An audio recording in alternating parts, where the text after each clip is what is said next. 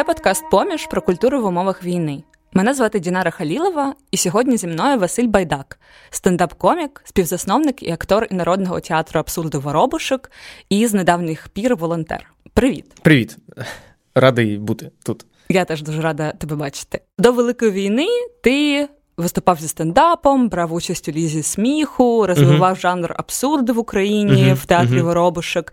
І наскільки я розумію, після 24 лютого ти на деякий час відійшов від комедії і зайнявся волонтерством. Так, так. Ну, в публічному просторі, можна сказати, відійшов від комедії. Угу. А розкажи, будь ласка, детальніше, що ти робив, коли почалось повномасштабне вторгнення, і коли відновив своє заняття комедією? Так, коли почалось повномасштабне вторгнення, я втикав в телефон, е, мабуть, сутки. Е, цілу добу, мені здається, я був в телефоні. Е, та що я робив? Ну, як всі, виживав, аналізував, як краще, де безпечніше, куди родину, як як знайти всіх друзів, де вони, що з ними, що з родичами. Ну, коротше, ті всі, всі, ота така, якщо ти пам'ятаєш, це повномасштабна да, рутина. Зрозуміти, як вижити, де безпечніше, і що взагалі коїться, і що з цим робити.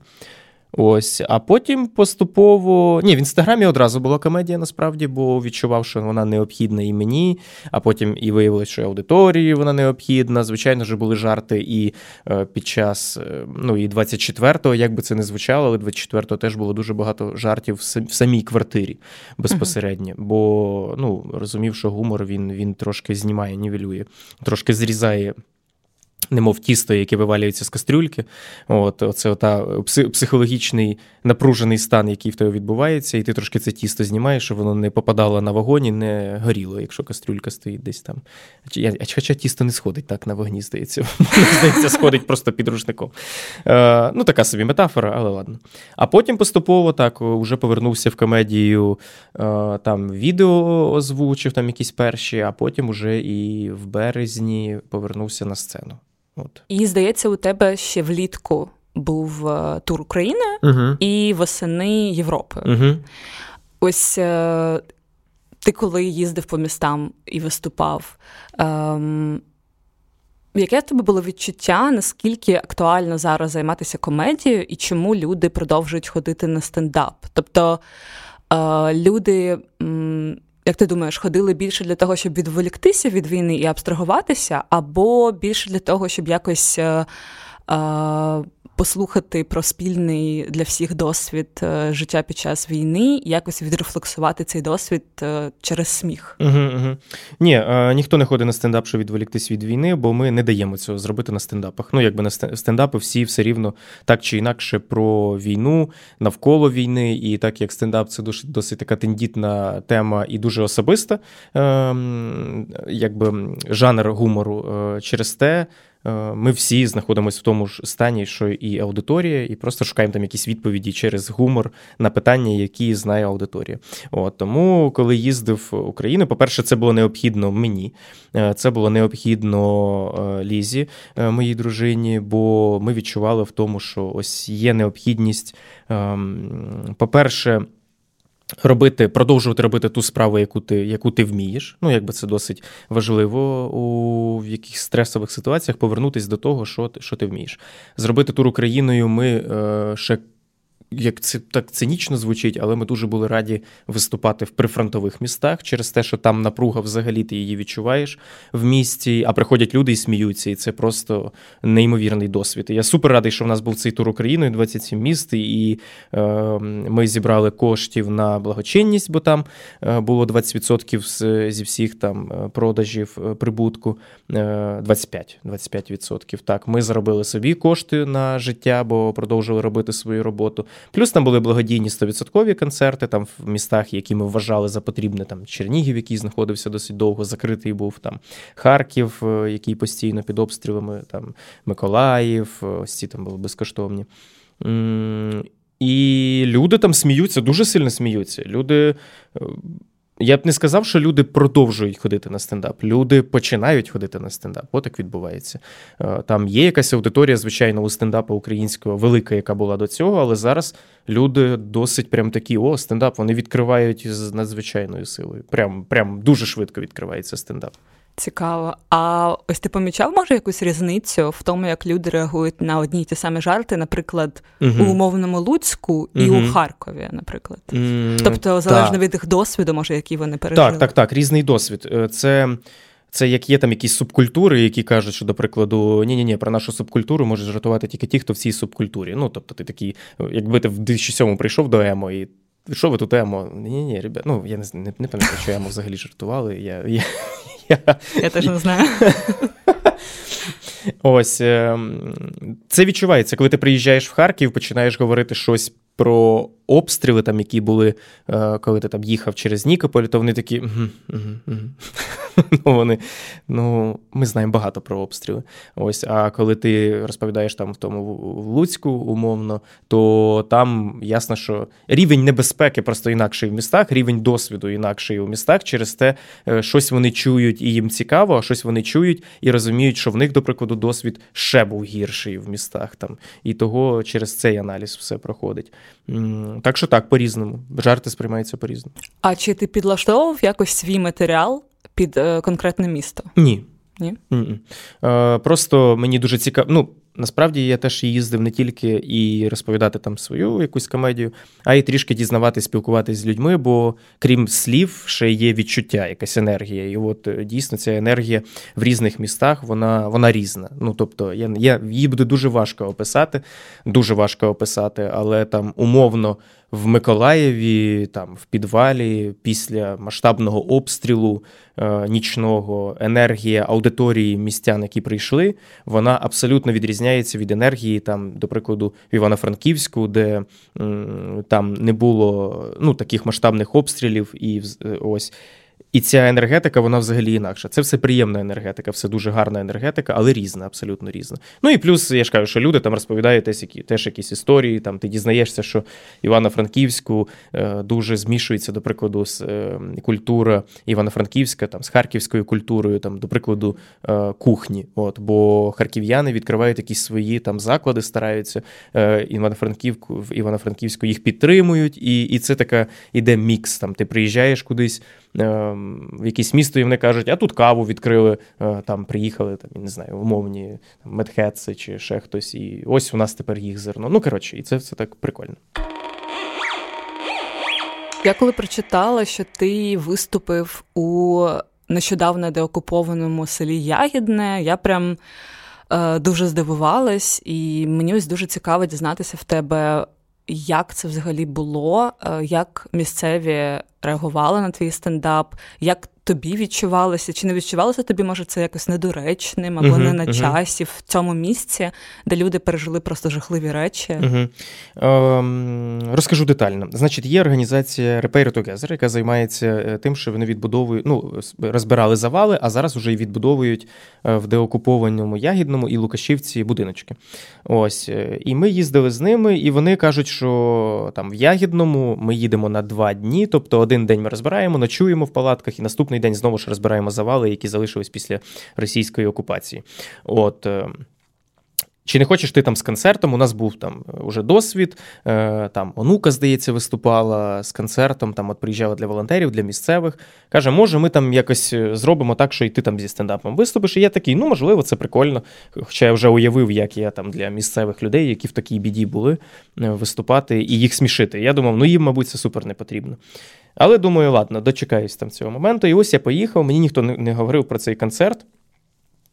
І просто дзвонить Віка, там одна із організаторок е, Repair Together, і каже: Ну, чи ти готовий виступити? І я кажу: ну, не зовсім. А що? Вона каже, півгодини, але ти будеш сам. Ну, тобто не концерт, а просто сам. І я, ну, чесно кажучи, я спочатку навіть відмовився. Я кажу, що ну ні, я не хочу півгодини просто розповідати людям е, на зруйнованому будинку культури, е, які будуть сидіти на ящиках від зброї, коротше, яка залишилась від росіян, бо це єдине, на чому можна сидіти там зараз біля того будинку культури. І я так це уявив, кажу, ні, не не вистачить мені якоїсь впевненості. Але потім поспілкувався з дружиною з Лізою і вирішили, що варто все-таки це зробити. Бо, бо ну, бо коротше, бо, бо варто. Якби, Якщо є така потреба, то чого ні? Ми погодились. І це було. Ну, я ж якби я був колекціонером сміху, і правда, то я би цей сміх би він би в мене десь на на, на, на якійсь окремій поличці лежав цей сміх. Бо бо чути сміх людей, які знаходились там в підвалі місяць, е, які в цьому під в цих підвалах, е, в цьому ягідному там і помирали люди, і народжувались люди. І багато з містян, які там сиділи, слухали стендап, у них були зруйновані будинки, тобто вони були без житла, до прикладу, жили в сусідів. Е, в когось там когось із рідних забрали, до прикладу, чи вбили, чи катували. І це з точки зору ну, якби гумору мені було дуже важко, бо ти завжди виступаєш, і ти розумієш, що є там якийсь сенситивний е, ну, контент, який е, може тригерити. Ну, до прикладу, я там можу сказати щось таке, що їм нагадає про про, цю про, про, про цю біду, про цю трагедію. Але в той час і не хочеться розповідати їм про щось інакше, як не про військовий час. Бо саме якраз і в цьому комедія, і в цьому сила комедії, в тому, що ти говориш про те, що болить, і через сміх вивільняєш трошки цю напругу, і трішки стає легше. Сміялись над жартами. Цей сміх досить для мене був таким прям важливим. Я, Мені його важливо було почути. Але якраз ось після цього відбулося е, те, що теж є таким достатньо символічним. Бо це, тобто, зруйнований будинок культури, сидять люди, всі сміються. Е, ми почали робити аукціон, е, продавати цеглину е, зруйнованого будинку серед волонтерів для того, щоб на Зібрані кошти зразу віддати якійсь місцевій жіночці. Це все в такому було в гумор, в гумористичному плані. Ми веселились, е, піднімали ставки, люди сміялись. От і потім дійсно ми там зібрали якісь кошти, віддали жіночці. І вона каже: Ні, це не мені, це це, це я куплю всім торт, і ми всі будемо їсти тут місцевий торт. Але ось оця хвиля гумору проходив повз чоловік. Е, і він е, підійшов е, до натовпу, став позаду і почав кричати ззаду мені, що ти вважаєш, що це типу, нормально, ти вважаєш, що це по-твоєму окей, що ви тут всі смієтесь, що у вас тут типу, вечірка. Ви, а в мене син зараз на Донбасі воює, а ти вважаєш, що це от доречно. І це, чесно кажучи, я ну, чуть не здох там. Бо ну, це досить. Ти ти розумієш, що соціум зараз в досить такому важкому стані, і є люди. І тут відбулось те, що він проходив повз, і його дуже сильно тригернуло, що в такий важкий час люди сміються. Е, я з ним поговорив зі сцени, попросив там вибачення, сказав, щоб він не робив там висновки. Е, він, якщо не помиляюсь, був трішки на підпитку. Ось і його дуже сильно це боліло. Потім після цього я підійшов, попросивши із місцевих тероборони, щоб підійшли зі мною, бо боявся, що ну цей ну цей мужик він був здоровий. Він би він би мене просто би одним ударом, мабуть, би міг би повністю відправити потрапити е, в інакші всесвіти. Ось. Е, і ми підійшли, я йому став пояснювати всю ситуацію того, що це е, ми не не веселимось просто заради веселощів, що ми тут прибирали, розбирали завали, допомагали в цьому селі і вирішили ще таким чином подарувати. І потім я, чесно кажучи, став говорити про. Я запитався, де він, де його син. Він сказав направлення. Я кажу: от ми працювали з цією бригадою, купували там машину, автівку допомагали купити, бо стендап і гумор допомагає зараз військовим. От, І все. І він, коли почув ці фрази, ми, ми йому пояснили, що. Це не два різних світи, що не відбувається так, що є люди, в яких е, війна, а є люди, які сміються просто. Що ми не просто сміємось, просто це наш механізм, як ми можемо за допомогою гумора допомогти якраз е, ЗСУ і допомогти у у перемозі. От І він це почув, і він е, зрозумів. Е, ми пожали, потиснули один одному руку і розійшлись. І коротше, оце. Але це якраз була відповідь стосовно того, чи можна сміятись е, під час війни. Комусь це необхідно, комусь це важко. І е, просто ну, хтось приходить за цим, хтось не приходить. От і все. Тобто, якось, якось так, мабуть. Ось ти просто сказав, що ти так доволі фільтрував те, що ти казав, щоб нікого не тригернути. Mm-hmm. І ось е, мені цікаво просто твоє ставлення до ось такої тези, що є якась да, межа між тим, про що можна жартувати, і тим, що не можна жартувати. Для mm-hmm. тебе вона взагалі була до війни, і е, як твоє ставлення може до, до цього змінилося під час війни? Ну, для мене це трошки нове, бо насправді я до 24-го жартував в жанрі абсурду, і жанр абсурду він простіший, бо ти просто періодично там всесвіт, який ти вигадуєш, він е, з'єднується з всесвітом реальним, і через те там смішно, бо якісь абсурдні речі з'являються в реальному світі, і через це воно смішить. Е, от Тому там якісь теми, які заборонені, там практично такого нічого нічого і не було. Е, Ось. Я не жартував там ні про АТО, ні про це, е, ні про якісь такі речі, які могли тригернути, бо я в цьому взагалі не мав досвіду ніякого. Через те комедія, вона в цілому, це і є теза, що в цілому комедія жартується про те, в чому в тебе є досвід. Тобто.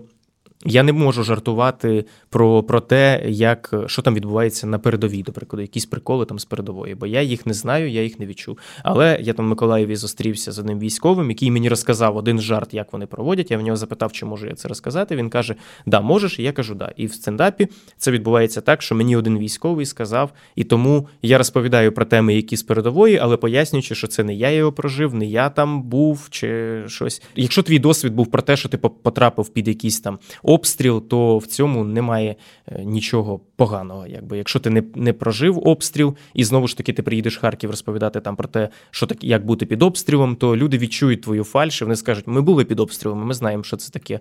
Ось І там уже може бути якась тема стосовно того, що чого ти так жартуєш про обстріли, якщо ти не знаєш, а обстріл.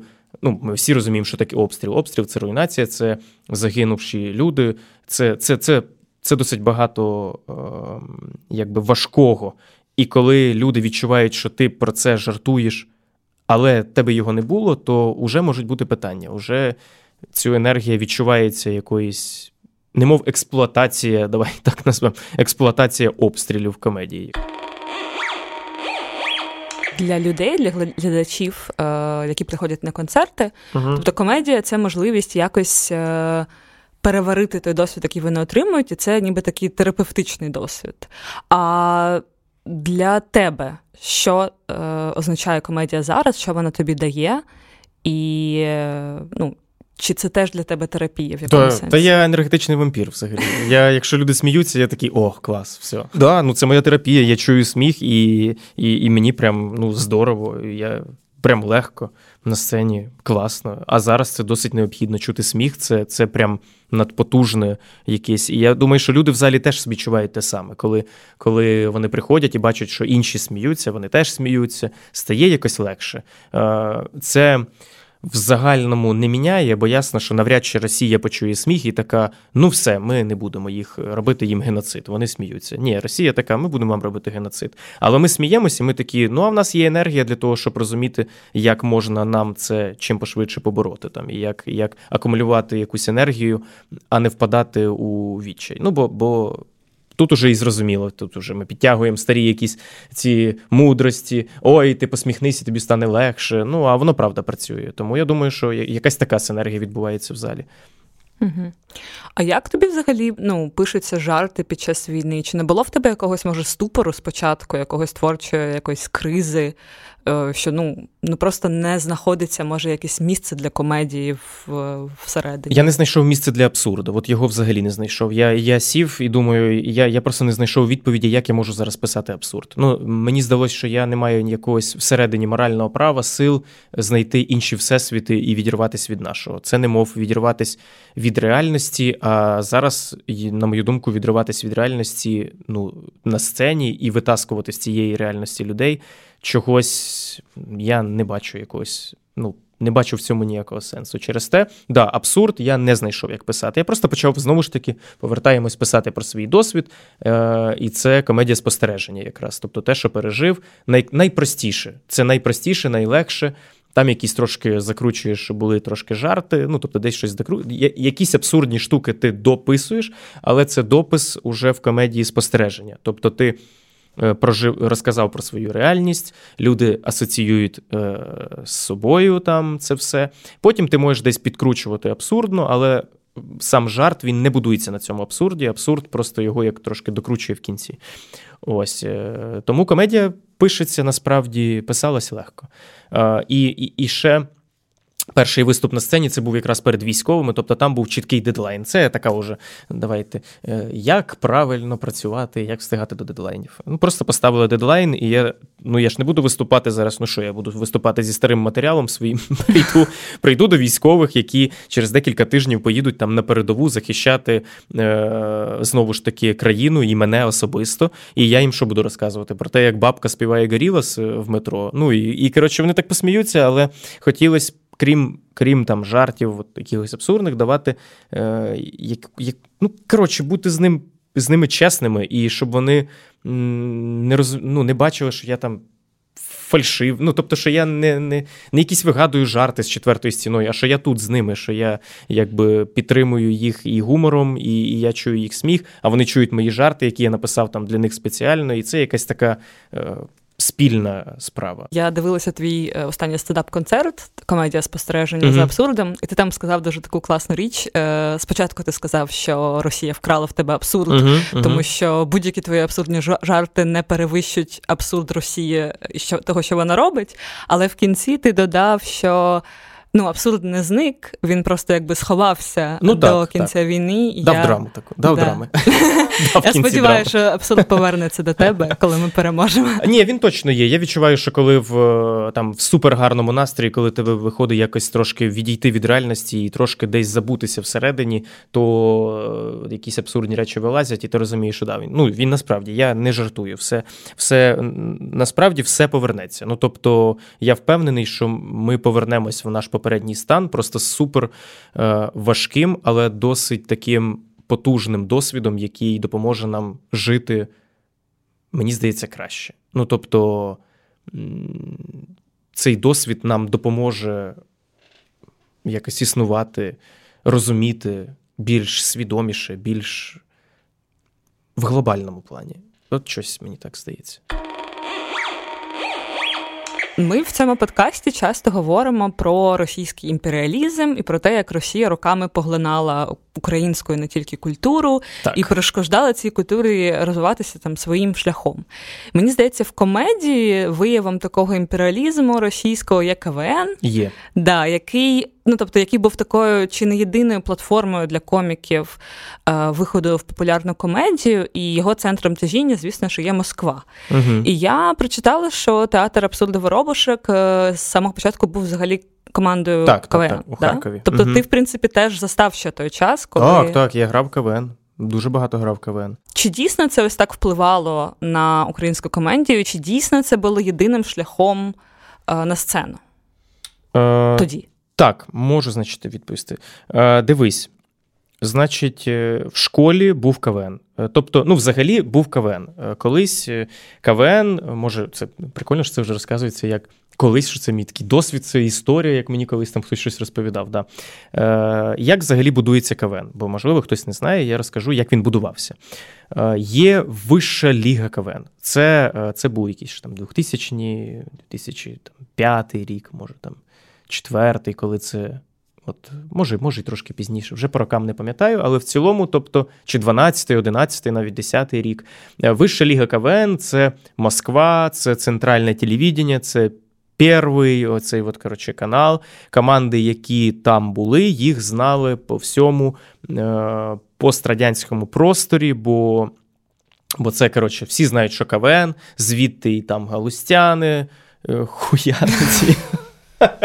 Ну, коротше, я не я не отрицаю того, що це колись були мої прям кумири. Ну, це uh я прям в дитинстві я дивився там ці е, виступи КВНу, я дивився на Галустянів, дуже мене смішило. От, е, І 95-й квартал, насправді, я дивився, там теж смішили вони мені зі своїми номерами про ем, про цього Микола Вересня і 12 місяців. Коротше, там багато всяких номерів було.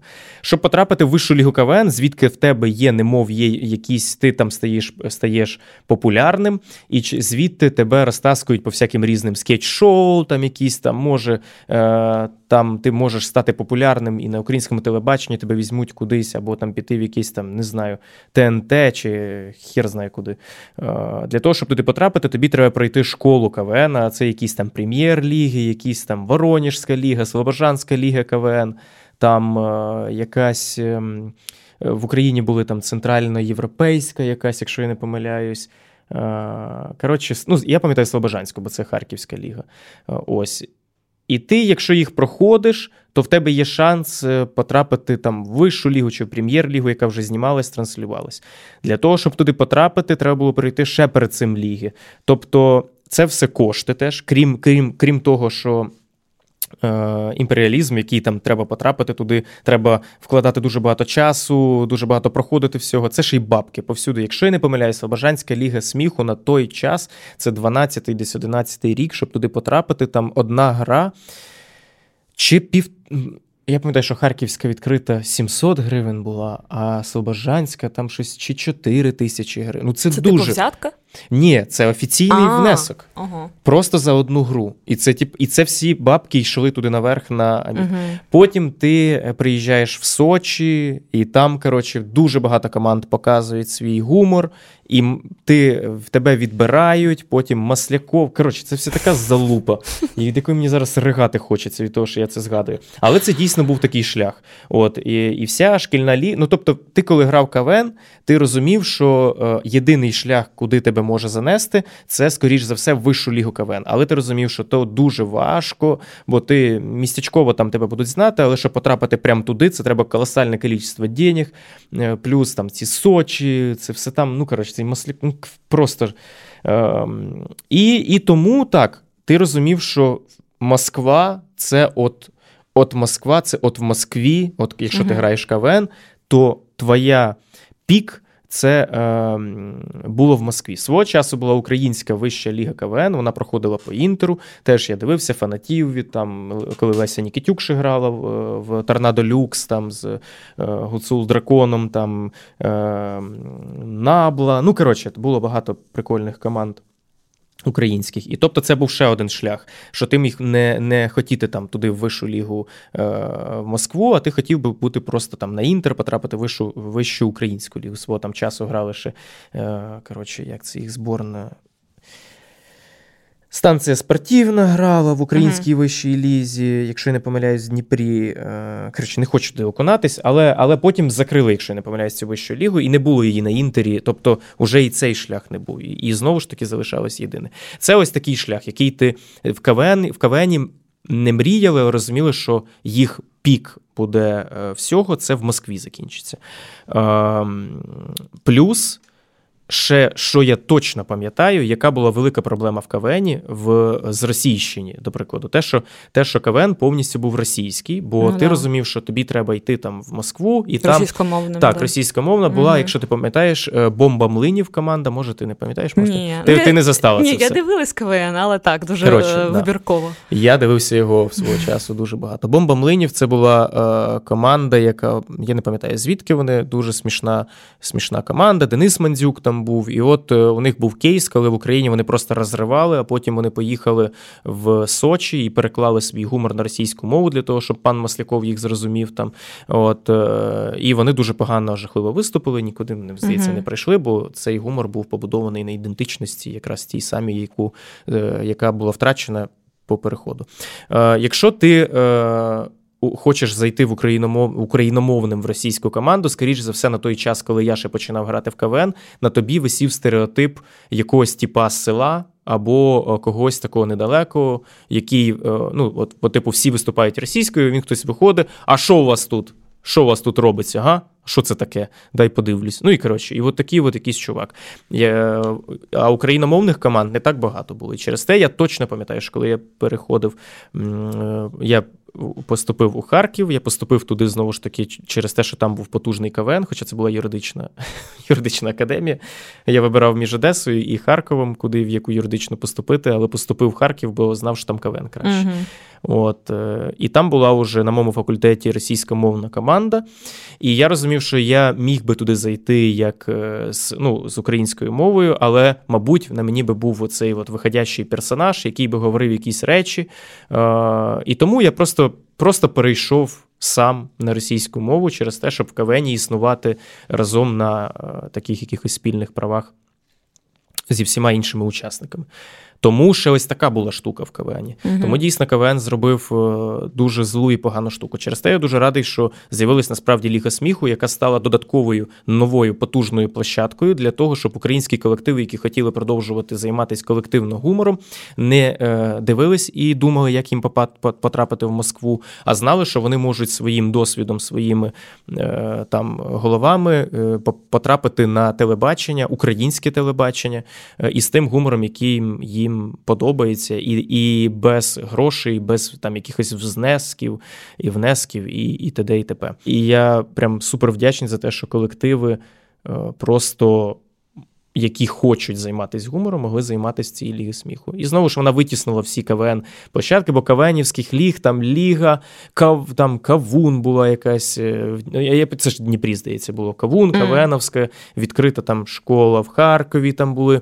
Е, і КВН все витіснутий був, Ліга сміху, і Ліга сміху там були е, ліги свої певні от в різних містах. Угу. От така історія тобі КВН. Як тобі подобається? Да, Ну таке сумно, звісно, про це чути. А, Але це історія. Ну да. І це добре, що це вже історія. Це супер чудово. Е, мені здається, що ще однією такою е, можливістю для коміків якось проявити себе не в цьому класичному шаблоні КВН. Е, стала став стендап, який, uh-huh. який набрав такої популярності в останні роки і в Україні теж. Але мені здається, що все ж таки стендап теж був доволі русифікований. І е, українці дивилися дуже багато російського стендапу. Він в ньому завжди було дуже багато ресурсу. Вони багато знімали. Вони приїжджали в Україну, на них ходили так. повні зали. Я сама ходила на так. Долгополова. Не найгірший варіант. Ну да, але сам факт. Тобто, і е, Мені здається, що зараз, коли люди, коли українці почали масово якось так відмовлятися від російського контенту, в тому числі і комедійного, то вони почали якби більше звертати увагу на українську комедію, на український стендап. Як ти думаєш, це може бути якимось таким початком? Нової ери для українського стендапу. Це 100% початок. Е, ну не не, не зовсім прям початок. Тобто КВН він. Ой, КВН, все Бачиш, воно вгниє вже голова через це, через те, що так часто звучало КВН. Е, Уже все. КВН головного мозку. Це вірус. Е, стендап він він, він зробив все можливе стендап-коміки і стендап-комікеси для того, щоб зараз, коли починається така ера стендапу, все було готово. Тобто е, з російським стендапом теж був російський стендап е, імперіалізм, давай його так назвемо, бо знову ж таки всі теж розуміли, що є ТНТ, там uh якийсь стендап. Я дуже, от з КВНом я я такий, ну да, я дивився, я знаю багато про КВН. Але з ТНТ стендапом я радий, що я він мені взагалі не подобався. Це я відчував цю якусь херь цього ТНТ стендапа, і зараз вона. Під як це під, під, під, підтвердилась? Підтвердилась, підтвердилась, да? підтвердилась, да. дякую. Угу. Справа в тому, що це там же ж Газпром, який дає дуже багато коштів. Тобто, ясно, що е, всі кошти вливались в стендап, е, давалось багато авторських якихось колективів, е, воно дуже сильно пушилось, і того у нас в країні воно навіть до нас дотягувалось. У нас дивились багато російський стендап, прям дуже багато російського стендапу. Українського стендапу було важко, тому що е, він не мов, е, якби ніхто не розумів, для чого. Давати там кошти українському стендапу.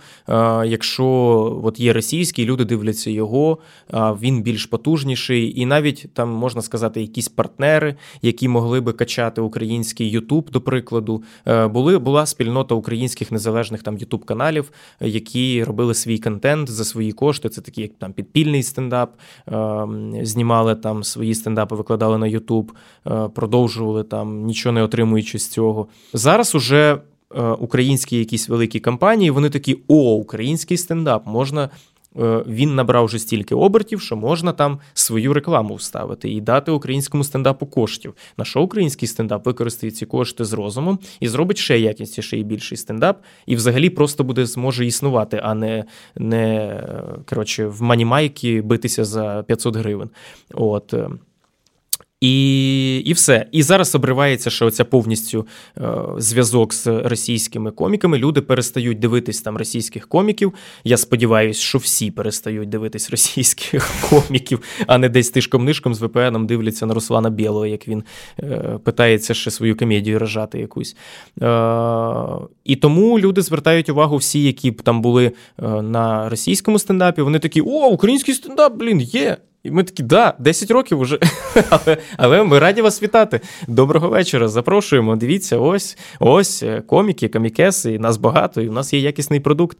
Е, І плюс ще коміки зараз комікеси дуже сильно вриваються в допомогу, збирають кошти. Прям багато. Я дуже радий, що українська комедія супер підтримує е, Збройні сили, волонтерів, людей. Це прям. Це прям супер кайфово. А а російський, ну і стендап він трушний. Стендап, я ж знову таки повертаюся до того, що це трушний жанр про те, про особисту комедію, особистий досвід, особисті перечуття. І не можна просто зараз бути, відчувати, е, бути тут в Україні і не ніяк не жартувати про досвід війни, а просто про щось. Ну, це неможливо. Це. Це можна, але не зрозуміло для чого. А в російському стендапі знову ж таки там періодично десь вискакує, дивишся, і вони там такі: от оренда в Москві, і ти такий, яка нахуй оренда в Москві? Ти розумієш, що в тебе, блядь, одна країна знищує, просто створює геноцид.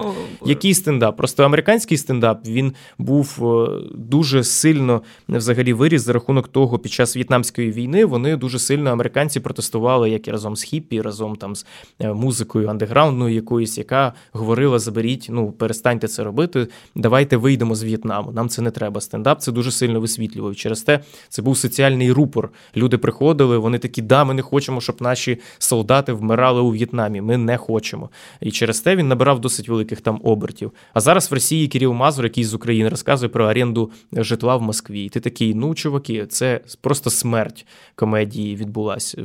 То не стендап уже. Абсолютно не стендап. Як ти думаєш, чи можна вважати гумор такою українською національною рисою. Бо ми часто говоримо про те, що, наприклад, там українська література класична, вона там дуже сумна і трагічна, mm але е, все одно завжди так прочиталося це бажання не знаю, там сміятися крізь сльози. А зараз, е, взагалі, під час війни, оця унікальна українська мем-культура. Чи вважаєш ти це якоюсь українською рисою? Е, національною, оце бажання, ніби ось щось висміяти. Я прям впевнений в цьому. Я би хотів, щоб хтось, е, можливо, вже є якийсь аналіз українського гумору насправді там в літературі, але якщо згадати, то в літературі досить часто е, там якийсь саркастичний, е, сатиричний прийоми були стосовно знову ж таки тієї ж радянської якоїсь влади. Ще якщо там раніше то якісь пани, завжди вони висміювались, завжди гумор боровся. І я думаю, що це теж пішло із фольклору, бо я прям впевнений в тому, що там аналіз аналоги, якісь українські е, стародавні е, з минулого стендап-клубів, то це, мабуть, можна просто брати якісь розповіді біля хати на лавочках, де хтось там щось жартував, і люди сміялися там про про панів, про про праше, там не знаю, про царя, там про про, про все це інакше, про про, про, про все це інше. Тому я прям впевнений в тому, що гумор допомагає українцям триматись і боротись, що він е, це як така одна із видів ментальної якоїсь е, зброї, ну можна так сказати. Uh-huh. Я би хотів би, мабуть, дослідити це більш е, ну, не так, щоб тобі зараз абстрактно говорити, а щоб сказати: ну, от дивись там, е, Остап Вишня, ось то-то, то-то, то-то, ось тобі одне, друге, третє. Цитувати так, якісь. так, так. Ось там сковорода, ось там можна вважати за жарт, це можна вважати за жарт боротьби. Е, але я прям впевнений в тому, що бо так згадуючи трішки поверхнево, да, я я прям супер, супер згодний з цим. Угу. А ось ще цікаво, чи є якісь, е, на твою думку, регіональні відмінності в гуморі? Бо ти багато їздив по Україні угу. зі своєю комедією, і ну є, звісно, там міф про якийсь унікальний одеський гумор, угу. але може е, ти помічав щось таке більш неочевидне? Ну, знову ж таки, зараз е, гумор у коміків, які там живуть в прифронтових чи неприфронтових містах, відрізняється через те, що досвід інакший. Е, Є певна якась стилістика гумору різна, якщо брати там львівська школа стендапу і там київська теж відрізняється е, по, по, по-своєму.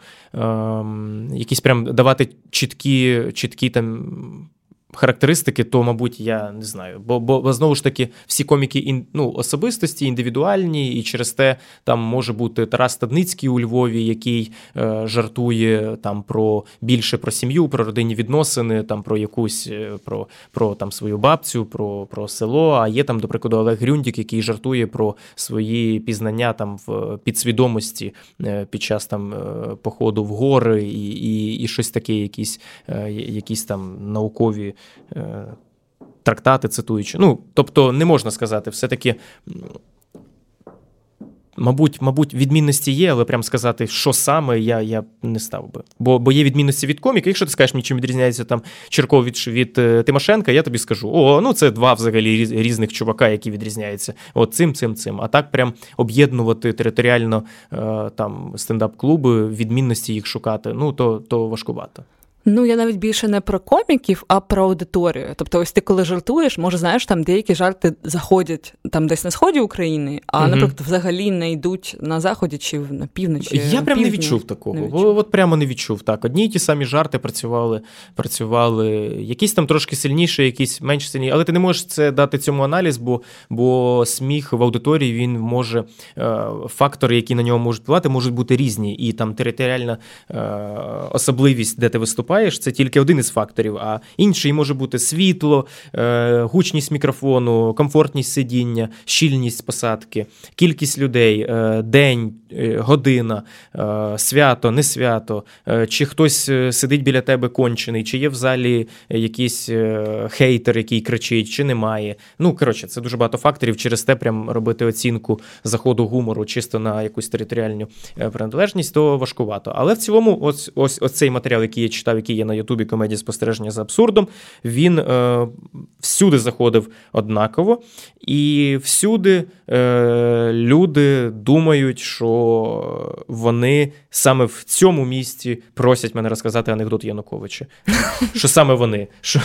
Що, це це це дуже прикольно, бо бо виступ, я виступав з цією програмою 50 місць, і незалежності від того, чи ти виступаєш е, чи ти виступаєш там в Бучі, чи ти виступаєш в Івано-Франківську, чи ти виступаєш в Мюнхені. Всюди аудиторія думає, що вона е, погана, бо вона попросила розказати анекдот Януковича. Це дуже так прикольно і і дуже цікаво, що що якісь є певні механізми в комедії, які тобі допомагають зробити вигляд в тому, що дійсно ну, маніпулювати аудиторією так, що вони потім підходять приходять і вибачаються, і кажуть, вибачте за Наташу, за те, що вона просила цей анекдот розказати. Це в нас в Мюнхені вперше таке. У мене таке останнє питання, традиційне для нашого подкасту. Чому про культуру важливо говорити навіть під час війни? Я прийшов на українську мову повністю з 24 лютого. До цього я спілкувався там українською і російською, виступав виключно російською мовою. Коли я перейшов повністю на українську мову, починається підтягуватись е, дуже багато цікавих речей. Тебе, Тебе починає тащити в українську, ну тобто я там полюбляв, любив українську музику, але ти починаєш відкривати для себе якісь ще більш нішеві українські українську музику, заглибишся в історію, починаєш читати історію, починаєш цікавитись, і з цим всім приходить свідомість. Ота свідомість, яку яка, яку я радий, що я відкриваю, і я не соромлюсь признавати того, що в мене свідомість зараз інакша, чим вона була до 24-го. І я кайфую від цього процесу. Я, я немов розумію якусь, е, якусь чого я тут, чого я саме тут, чого чого я. Чого це коїться, як так сталося, як, як немов ти відкриваєш зробити, відкриваєш для себе розуміння, що я маю робити для того, щоб країна існувала краще, і ти в ній існував краще. Е, Можливо, це не допоможе в майбутньому, але думати про те, що це тобі зараз допоможе уникнути там війни якоїсь в майбутньому. Якщо це навіть не допоможе, то ця помилка я її допускаю з радістю, бо це дуже цікавий процес. І коротше, я от бачу, якось так говорю, мабуть. Ні, класно говориш. Ти ти розумієш, про що да, я? Да. Дякую. Я ну, сподіваюся, що не тільки ти. усвідомлення своєї української ідентичності, розуміння, е- що в цій культурі твоє. Ну, тобто, відчувати, відчувати, що це твоє. Тобто, да. да це так кайфово. Я да. не знаю. Ну, це це ти знаходишся в одній країні, ти розумієш, е, ти розумієш, що тебе об'єднує не тільки mm. з точки зору паспорта якогось, не не тільки з точки зору там одної, одного будинку, а й з точки зору там існування твоє за часів Київської Русі, за часів там державотворення, ну за часів козацтва. Ти розумієш, що там ага, можливо, ось так, тому що козаки там ти такий, ага, байдак це козацький човен, тобто, все таки там коріння, і ти і ти це взаглиб, і це так цікаво. Це супер цікавий процес. Я дуже радий, що я відкриваю повністю е, такий прям український невеличкий ящик Пандори, в якому дохіріще всього цікаво, просто неймовірно. Від Таврійських ігор до до, до, до блін, Червоної рути фестиваля, до до, е, до перших е, до перших стендап-виступів там Андрія Данилка на стадіон. Ти знала, що що Данилко збирав стадіони Ні. саме комедією, саме комедією, саме монолог провідниці, там монолог Вірки Сердючки, він збирав стадіони. Тобто, це Вау. можна вважати перший стендап. Якщо зараз подивитись там його виступи, то е, з точки зору там стендапу, побудови жартів, це прям стендап, такий з зануренням в персонажа, е, ну зі своїм зі своїм якби стилем, але але ти розумієш, що це от прям перший стендап. І він збирав стадіони, і потім це якось зникло. Там і ти це все розумієш, аналізуєш. І, Ну це коротше, супер кайфова історія, просто дуже багата, і культурна, і. і... Давай так, я би я би сказав, що для чого нам потрібно відкривати культурну якусь ідентичність, свідомість, бо це супер цікаво. Бо це просто неймовірно. Я пам'ятаю, що ще коли займався народними танцями, моє найулюбленіше було це приїжджати на міжнародний фестиваль там народного танцю і дивитися, як серби танцюють там з якимись вірьовочками. Це ну як там е, греки танцюють парами і там з якимись е, тканинами ходять, просто ходять. І потім ти вриваєшся зі своїм гопаком, і всі просто завалюють нахрен. Ну, бо ти такий, і ми такі, а це ми, українці, от тримай. Це ж це ще не бойовий гопак. І там там чесно, я прям потрясающе було дивитись, коли серби на тебе дивляться, коли вони після свого танцю е, з Вірьовочками цими. Просто просто ходить і крутять вірьовочки. Навіть російські танці, коли ви ходили, там танцювали, ми знищували просто там гопаком і нашими танцями, коли коли просто мокрий в тебе кровоточать ноги. Я дуже ненавиджу насправді народні танці через те, що мені важко зараз ходити, але тоді це було просто кайфово. І давай знаєш, чим закінчимо? Ти знаєш, як ем, ходити в туалет, коли ти в шароварах? Боже. Неочікувано? Ага. А я тобі скажу хоча б один жарт в подкасті. Давай. М- да. Е, Вау, оце ти мене просто знищив тільки що. Е, Коротше, ну дуже важко зав'язувати насправді шар... Е, правильно кушак. Е, Ось перев'язувати, коли ти е, ну, шаровари. Там досить важкий процес, і там має дві людини це зав'язувати. Через те ти просто це робиш, підкатуючи штанину дуже високо.